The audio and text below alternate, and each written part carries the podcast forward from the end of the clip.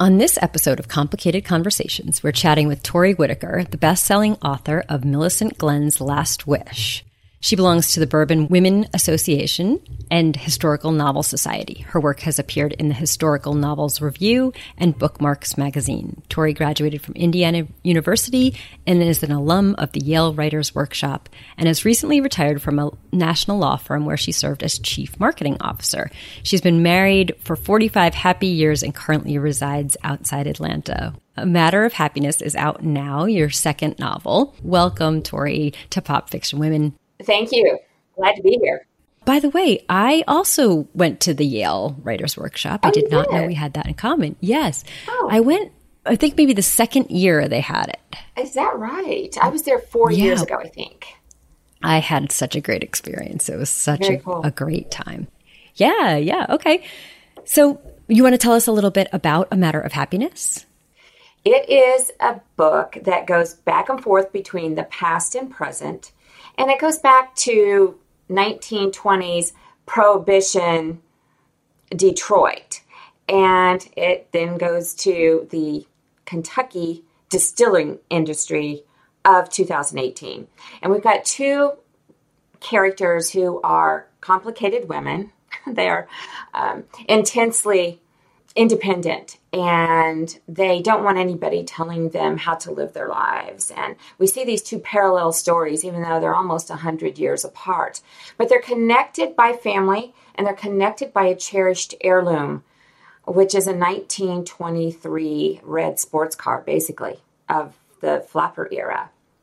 And it holds secrets that the modern day character, Melanie, will discover and ultimately lessons for her in her life, too. Yes, I love that. Yeah. So let's start. Book is about two complicated women, which is something that is near and dear to us on Pop Fiction Women. We do put women front and center, and you have created these two, as you said, fiercely independent women, um, Melanie and her great, great, great aunt Violet. Um, and it is across decades and generations and told in their alternating points of view. So we definitely want to talk about each of them and we'll get to that. But even before that, just how did they each come to you as a writer? Did one of them come first? And did you always know it would be told from these alternating points of view? That's an interesting question. The car is what really came first for me. And so ah. I guess it would have been Violet who came to mind first uh, in the historical timeline. My husband does, in his semi retirement, some automotive restorations of classic cars from the 1930s and so forth. And, and for a long time, even before I wrote my first book, I thought, what if there was this old 100 year old car stored away someplace and somebody found something in it? And that was the kernel. So uh, I knew I wanted to go back to 1920s, and the Jordan MX Playboy, which is the name of the car, had this advertising campaign in 1923 that revolutionized automotive advertising forever. It was directed right to young independent women, and it talked about the not the features of the car, but the emotions and everything. And in that uh, one particular ad that I found, it said that women want the wild and the tame. And it was really this ad that kind of drove me to create Violet. Um, essentially, she's the evolving flapper who is just the kind of woman who's going to want to buy this car. And, and that was an impetus for creating her character. Oh, I love hearing about the seed of that of the story. So we want to talk about Violet uh, some more. Her perspective starts the novel in 1921, and she defers to no one. She desires to be a modern, independent woman, as you've said, who will one day make her own decisions. She's certainly ahead of her time, living a life of adventure in Detroit, frequenting uh, speakeasies and falling in love. She lived until 103, and we learn that Yeah. even in her mid 90s, she was slow but never boring, which is Right. Again, certainly complicated woman for any generation. So tell us more about your development of Violet. After you knew she would be someone who this car was targeted for, how did you find out who she was and what story she had to tell? I really had to do was research, flappers of the jazz age. And mm-hmm. it was so fascinating to me to learn that they didn't just come about when, say, Prohibition hit or the 19 Roaring 20s, whatever. Um, they evolved, and her character is very much one of these. Uh, as a young girl, she would have been exposed to silent movies where these heroines of the silent screen, these starlets were young and single and ambitious and adventurous and daring and always getting themselves into things they had to try to find their ways out mm-hmm. of. And um, this spurred in young girls this spirit initially. And also the things they read. Uh, they didn't just read Pollyanna, you know, they read um, boys' books. Treasure like Island. Treasure Island. Right? Yeah. And, and, and, they read about yeah. Peter Pan, who on the stage during their time was played by a woman and all about flying off to Never Never Land and everything. And and so they had this little bit of spirit of adventure. Then by the time they're teenagers, the world goes to war and some people don't come back and then the Spanish flu hits with the pandemic and some people don't survive. So by the time they're getting the vote in 1920, these young women already have this this burning need for independence. They want to live while they can because they might not make yeah. it. People might not yeah. make it. And so, um, along with the jazz music and the automotive culture, they, they were wild for their cars that represented freedom. And um, that Violet is that person. She evolves yeah. into that person. Now, what we know from the jazz age looking back is though it's not all fun and games, So there's um, there's some things that she has to deal with that uh, it could be a spoiler, but one of the quotes of the book I love most is, "Though candy bars may rain from the sky, life will not always be sweet," mm. and um, she has to learn that. Yeah. Yeah.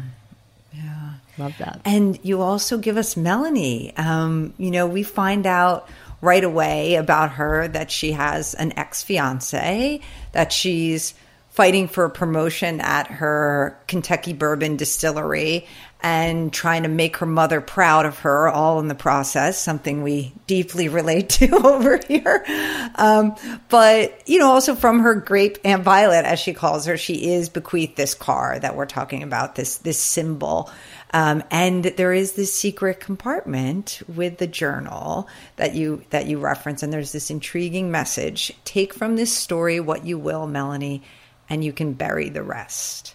So ultimately, you know, she has to uncover things about Violet's past, but also about herself in the process. And so it's another thing we sort of right. love, um, where secrets, first of all, but then also in unraveling the secrets, what what the character learns about um, herself. And so, tell us a little bit more about the development of Melanie and the growth or arc that you wanted her character to go on. Well, one thing that definitely makes Melanie a complicated woman is what you alluded to about her mother pressuring her. And so she's got some mother daughter issues going on. Her mother had some pressure put on her too uh, as mm-hmm. a young mm-hmm. woman um, mm-hmm. from family. So it kind of goes downhill, right? But Melanie, she's in the bourbon industry, which Violet had been in before mm-hmm. before Violet left for Detroit during Prohibition. And so she's got that connection with family, and um, they have this real bond, her and her grape Aunt Violet, when she's a little mm-hmm. girl, and, mm-hmm. and Violet's like 100 years old. And, and um, so that adds this other layer of complexity to her, I think um, that opens her up to learning the lessons that Violet will impart. When when Violet says, "Take from this story what you will," she really means that. She's going to bear it all, really. Mm-hmm. And, and nobody, I mean, nobody in the family, Melanie and her mother, nobody had a clue of Violet's young, wild days mm-hmm. in Detroit, and um, you know, with men or anything else. And so, and you, you know, booze and, and all those things, mm-hmm. but smoking, the things the women did then that were shocking. And so she learns all that. But I think the main thing she's going to take away from it is um, to yes, seek adventures, seek love, and allow yourself to be loved. And um, you can choose your happiness, basically. Even mm. if you're on a one particular road, no pun intended, it doesn't mean that you can't make a decision for your life to change, whether it's with with her fiance or or later in her career. Women, and this is something I fervently believe, and I think is a big takeaway. Women can choose; they can choose what they want. Mm, yeah. yeah, no, that is a big theme, and I love how it's it through both their storylines. It's something that, um, even though generations apart, they're both wrestling with the same issue. Which, on the one hand, I'm like, oh, geez, yeah. I mean, we'll always right? all be right. exactly. Can we ever get it right? But but maybe there is no right. I mean, meaning that what we see through this is that though you know time and circumstances may differ, it is something that I think is very relatable that we're all seeking and and struggling with so i it sounds like that's it's a theme that you know sort of we like to talk about and it sounds like was a big takeaway that you hoped would come out of the book as well yeah and and it came out even more so maybe than i predicted because readers are already telling me how it resonates with them that things are still somewhat the same for women whether it's with work relationships mm-hmm. or love relationships or with their girlfriends uh, with their family. These things happened a hundred years ago and they're happening now and it's universal. Yeah. Yeah. Yeah. Mm-hmm. um, i all of this is making me think of my grandmother my my paternal grandmother passed away this year she was 92 years old um, mm-hmm. my maternal grandmother is still with us and i have a daughter so we have four generations of women yes today that in my family that I'll be seeing this week for Thanksgiving. Nice. yeah. Mm-hmm. But I'm just very obsessed. It's probably not surprising that I'm very obsessed with intergenerational stories, what gets passed down, um, what is story, what is genetics, what do we take on because it resonates with us, no matter, you know, my brother and I hear the same stories and we take away different things. And so I'm obsessed with intergenerational stories, which this is one. And I was mm-hmm. curious, what about that are you interested in enough to tell a story like this? Oh, I love so much that that speaks to you. I was born the fifth living generation of my family. And then years later, when my grandchildren were born, we had five living generations again, which is really rare. Yeah. And so for me, um, even in my first book, which was also a multi-generational story it, it, just comes so naturally to me I, I don't even like necessarily yeah. intend for it to be five generations in the story but it just happens and um, it just feels so right to me to think that someone from a prior generation is leaving lessons for the next generation and and um, I like to think of Melanie in years to come um, beyond the scope of this book and, and where she'll be and um, the future generations of that family too um, it just it's just part of me so much yeah. It just kind of comes out and then I read it and I'm realizing, well, here I am writing another multi-generational book. I understand. I mean, I completely different angles. Yeah, I went to college with both of my great grandmothers, great grandmothers still alive, and mm-hmm. I that was the first time I would tell people, "Oh, my great grandmother," and and actually one of my great grandmothers passed away sophomore year, and I was upset and telling them that my great grandmother died, and people were like, "You have a great grandmother?" Yeah. I was like, "Actually, yeah. I have two, but and the other one yeah. didn't die until I was done with law school." So yeah, I, I I understand that feeling where you just think this is just part of my life. I don't even think of it as something odd. And then it's other people reflecting it back to you where you go, oh, okay, not everybody has that. When I was a little girl, like two or three years old, one of my great grandmothers, I remember my mom saying, This is great grandma. This is great grandma, was my paternal side. And, mm-hmm. and, and it just came out grape grandma, yeah. and i thought that would come out. And um, that I hadn't thought about that in years, I'll be honest. And next thing you know, chapter one, I've got Grape Aunt Violet. It just hit me and I used it. And that's that's where that came from. The writer's That is the subconscious. right- yep, I was just going to say that. Yeah. The writer's subconscious. Even what you're saying about not realizing that you keep writing about multi generational, uh, you know, Corinne knows this. We talk to so many authors who have very similar experiences to you that uh, they just didn't even know that all their books dealt with the same theme or something just came out on the page and they realized later, oh, geez, I know where that came from. You know, it's just My life. It's in you. In, Yes. Yeah, exactly. Exactly. Yes. I um, always love a quote at the beginning of a novel. I'm a person that, you know, kept journals as a kid of quotations that I loved. And so, um, oh, well, so, and I, I wanted to ask you then, of course, about this F. Scott Fitzgerald quote that, that starts your novel from the short story that he wrote, I think in 1921, Bernice Bobs Her Hair. Yes. And the quote is At 18, our convictions are hills from which we look. At 45, they are caves in which we hide. Mm-hmm. So I have my own thoughts on this quote. I love the quote, but I, I of course want to hear what, what spoke to you about it and, and why you chose to start the novel with that. Well, I don't think I've mentioned this since we've been on, but the Jordan automobile that I use in the book, and, and it's actually the real car on the cover of my book too, is um, named the the Jordan MX Playboy. But it was so popular with flappers and everything that F. Scott Fitzgerald named Jordan Yes. Baker after the car in The Great Gatsby, and that's where her name came from.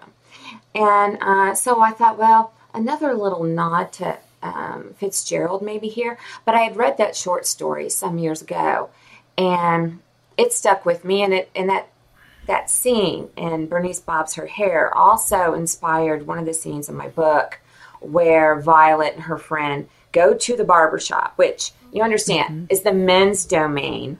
Right. In the in the time, it was very unusual for a young woman to go into a barber shop and get her hair cut um, get it all bobbed off and um, and I and I thought about that short story as I was writing that scene, um, very particular to, to Violet's experience. And um, the other thing about that is that um, that quote is sort of, I think, Violet's story, and this may be how, how you're perceiving it, is here she is, this young thing, and then and then you know she's older, maybe older than forty or forty five, but um, Right.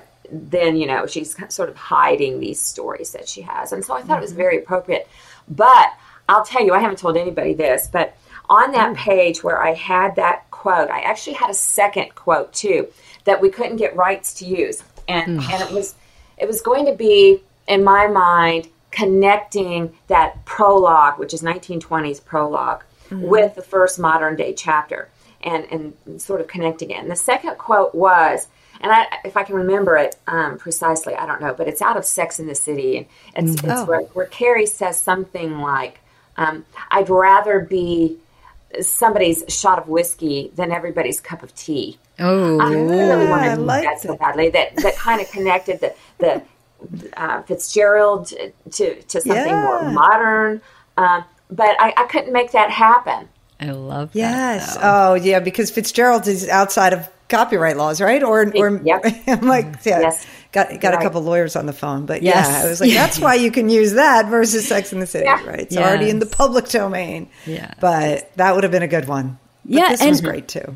Yeah, but it does. I think the whole story is infused Yeah. with that idea of I would rather be, and and that's a mantra of I'm Kate and I. I mean, we mm-hmm. just I'm not worried about everyone being everyone's cup of tea. I'd rather be mm-hmm. someone's shot of whiskey. I love that.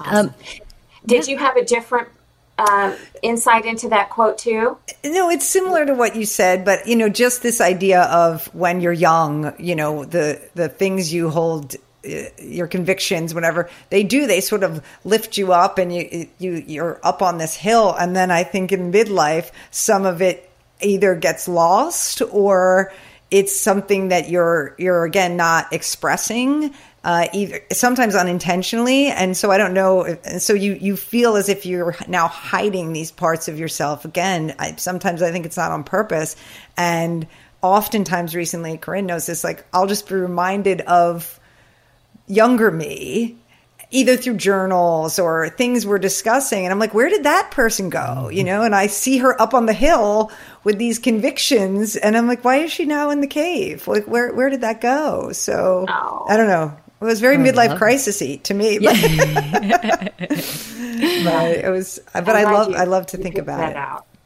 Yes. I love that. Well, that brings me perfectly to my next question, which mm. instead of a midlife crisis is, a, is really about second acts. And we love to talk about second acts in fiction and in real life. And as Kate already mentioned, we're both lawyers who have many other side interests and, and side hustles. And so this idea that you know, you're just one thing obviously doesn't appeal to us. And you worked, as I said in your bio, for a, a long time as a chief marketing officer in a law firm, and then you decided to publish a book mm-hmm. later in, in, a in a second act part of your life. What mm-hmm. prompted that? Did you always want to be a, a, writer? Was it something that just kind of came to you when you had the time and space to do it? I'd love to hear more about that. Oh, cool. I actually came to history before I came to writing. I, I, I, fell in love with history, I think, at five years old when my grandparents took me to a museum. And I, I remember standing in front of a Ford Model T even then. And then by fifth grade, my family was having me plan the vacations to oh, not wow. Disneyland, but like Jamestown, Virginia, you know, places I wanted to go. And I knew uh, I loved writing probably when I was 14 and I pursued journalism courses and, and English courses and stuff through college. But I guess I was 27 when I first thought to myself, I want to write a book someday. And by then I was already married, had two boys, and it took me another 20 years to get that done. I, I didn't even start till I was in my 40s and, and empty nesting. They'd both gone off to college. And that's when I started writing. Um, at the same time, I was working at the law firm, which, as you know, is a very demanding uh, mm. role um, with a national law firm with lots of offices and stuff. And um, but I had lots of PTO time by then, mm. and that's how I would use it. Um, my husband and I would do little research trips before COVID, and um, I would write. I would take a week off and just write twelve or fourteen hours a day. I'd get in this real wow. zone I would be very prepared going in. I would have my outline, I would know what my goals were. And then the rest of the time, I would write in the weekends or at night and um, revise and so forth. And I had two books that I wrote that didn't even get published. And I just kept going. Um, I don't know what really drove me. I think working with lawyers that many years kind of drove me to. Um, yeah. No, well, we're going to come back to astrology. I'm going to guess that's part of it too. Yeah. Uh, you know, not give up. And so that third one was the charm, I suppose. And I think a lot of people, it's not that uncommon that an author has that practice novel in the drawer. Oh, yeah. Oh, yeah. For sure. But it was the history that drove me first. I love that. I love that. Yeah. So that kind of also brings me to my next question, which is, you know, your acknowledgments mention that you studied more than 100 books in researching this novel, which is staggering, uh, but also not surprising when you read it and see the vivid detail with which you describes so many things. We've already talked about the car, but um, bourbon, uh, 1920s prohibition days. I mean, just so much more. The richness of the details. I mean, your research clearly comes through in that, and your love of history. It seems. Um, so. Yeah, you know, you're welcome. So I, I do want to hear more about this, the the research process and how that informed your writing because it seems intense. Well, when I was researching for this book, it most of it was going on during COVID, and so it did require a lot of reading. Um, but I love it so much. I mean, it's it's I'm one of those authors. It's hard to turn that off and and, and stop. Although I'm researching through the whole book too, but I mean, I do a a lot before I even start writing. And um, there were a lot of online sources too everything from real flappers doing real dances on little silent film things that I could get on YouTube to dissertations. Uh, I had the great fortune of having spent 10 years in Detroit already. So I had this with my husband in the automotive industry, and I worked da- downtown too. There, I had a real sense of place, even though it was mm-hmm. a mm-hmm. hundred years later, I guess. But I had a heart for it. It wasn't like uh, Detroit was cold to me. And then also, we had toured the Bourbon Trail 10 years ago, too. And my husband's been a big bourbon drinker for a long time. And over the years, I, I've gotten um, used to it. And I'm actually to a point now where I just really enjoy it. I, I, I love to go out and get a cocktail, and I'll get a bourbon cocktail now more often than I get the Cosmo, you know? Yeah. Mm-hmm. yeah. But, um, so I had some experience with that, but still, just um, everything from women in the bourbon industry of the 1800s to, to post repeal um, to books on Detroit's immigration. I mean, it, just there was just so much. Mm-hmm. Um, but I, I, I, love it. I love it. I love it. Mm-hmm. Yeah. It's just, I'm already researching for my next book, and um, it's just, I love doing that. Yeah. Well, you've already said the history brought yeah, you there, the and it makes mm-hmm. sense. It's all tracking, but but obviously, uh, research is a big part of your writing process, and you love that part. Can you tell us anything else about your writing process? And was anything different from book one, book two to book two? Are you a pantser, a plotter? Do you, you know, like to get a lot of feedback? Do you keep it really close to your vest? We'd love to hear anything you want to share. Oh, those are all good questions. you know, in the first two books I wrote that didn't get published, I did not get a lot of feedback. I, I didn't have a critique group. I didn't go to workshops. I mean, you know, from being in the Yale uh, workshop uh, setting, and I and I did a couple others locally with um, New York Times bestselling author who teaches here, and that was just such a eye opening experience, not just to have them read my work, but in reading other people's manuscripts and critiquing them, you learn so much from doing that too. So that's a big thing. I get a lot of feedback now. Um, I got out of a course six years ago, and a couple other historical fiction writers were in there, and we still meet once a month, and it's been six years. Mm-hmm. even if it's virtually, love it. We might we might have missed three months over the whole six years, and um, it, it, really bonds you to somebody when you um, when you when when you let down those filters of having someone else see your work in those infancy stages, um, and yet it's just so helpful. So that was great. Uh, my process with my books in particular, both being dual timelines, is unlike some people who will write the whole historical thread and then write the whole modern narrative. And there are some authors that do it that way. And there's others that go straight through. Like if it's one chapter, one chapter, one chapter, one chapter right. in each time period, they're just what? Straight through. I'm a hybrid. I like to stay in a time period for three or four chapters while I'm in that zone. So I, I, I might write three or four of Melanie's in the modern day and three or four of Violet's and then weave those together and then move on. So I'm this hybrid where I go Hmm. straight through that way.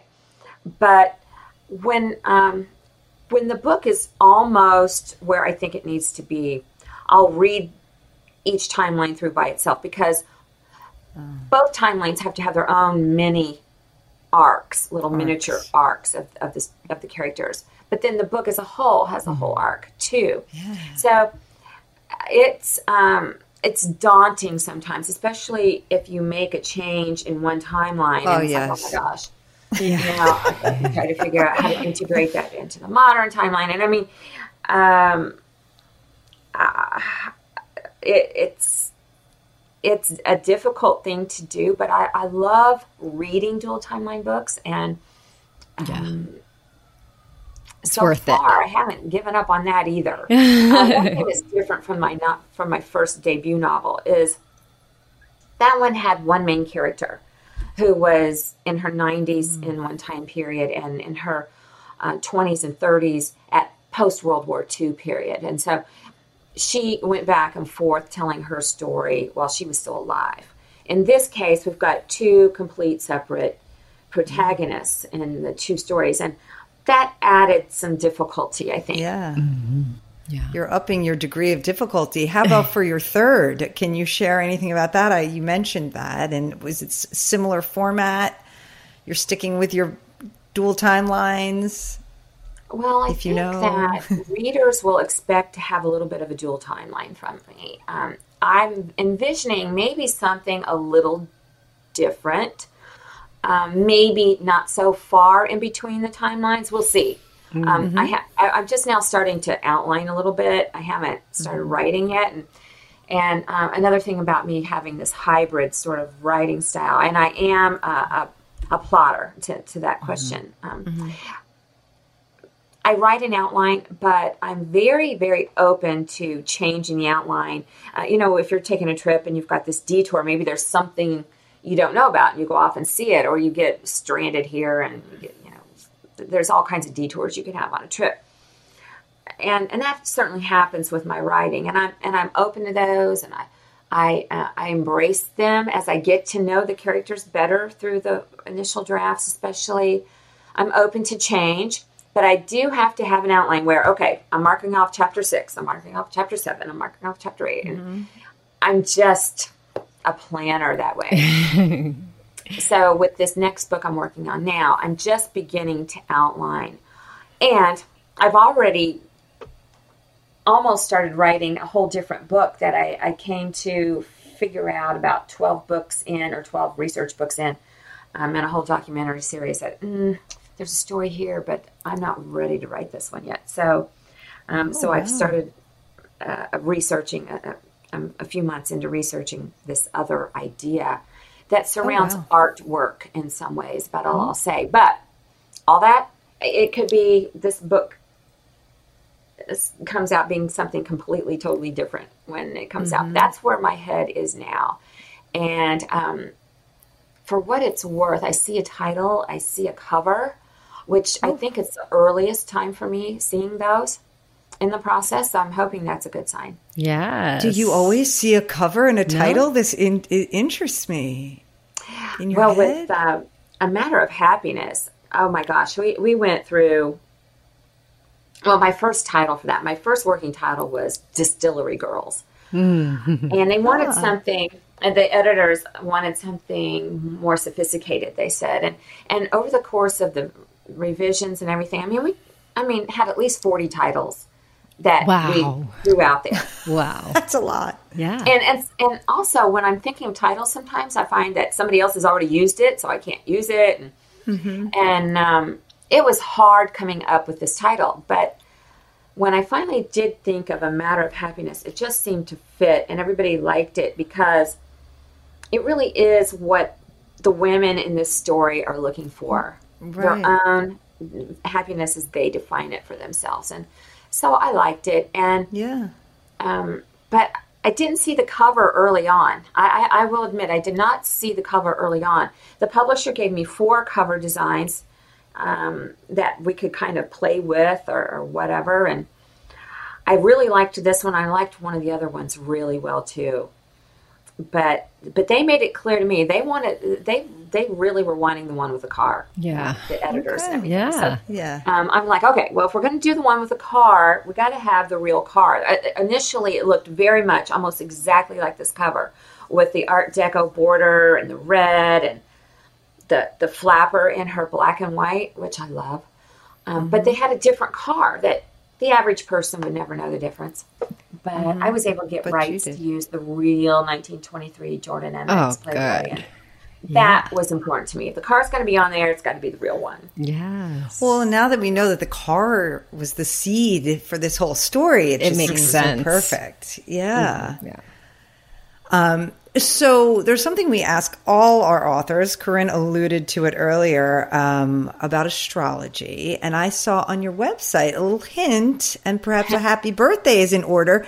We are somewhere around your birthday because you put every few years. My birthday lands on Thanksgiving Day, so we're close. Um, It's tomorrow. I'm oh, right into Sagittarius. Yes, I was just going to say, so that makes you a Sagittarius, another fire sign. We are Leo and Aries here. Um, so we always ask our authors uh, if they relate to their sign, being a Sagittarius. Oh, yes, I do. the archer, you know, with the uh, kind of cute. I, I like to think of the cupid with the arrow and bow. Oh, Yes. nice. Um, there's some other qualities I have.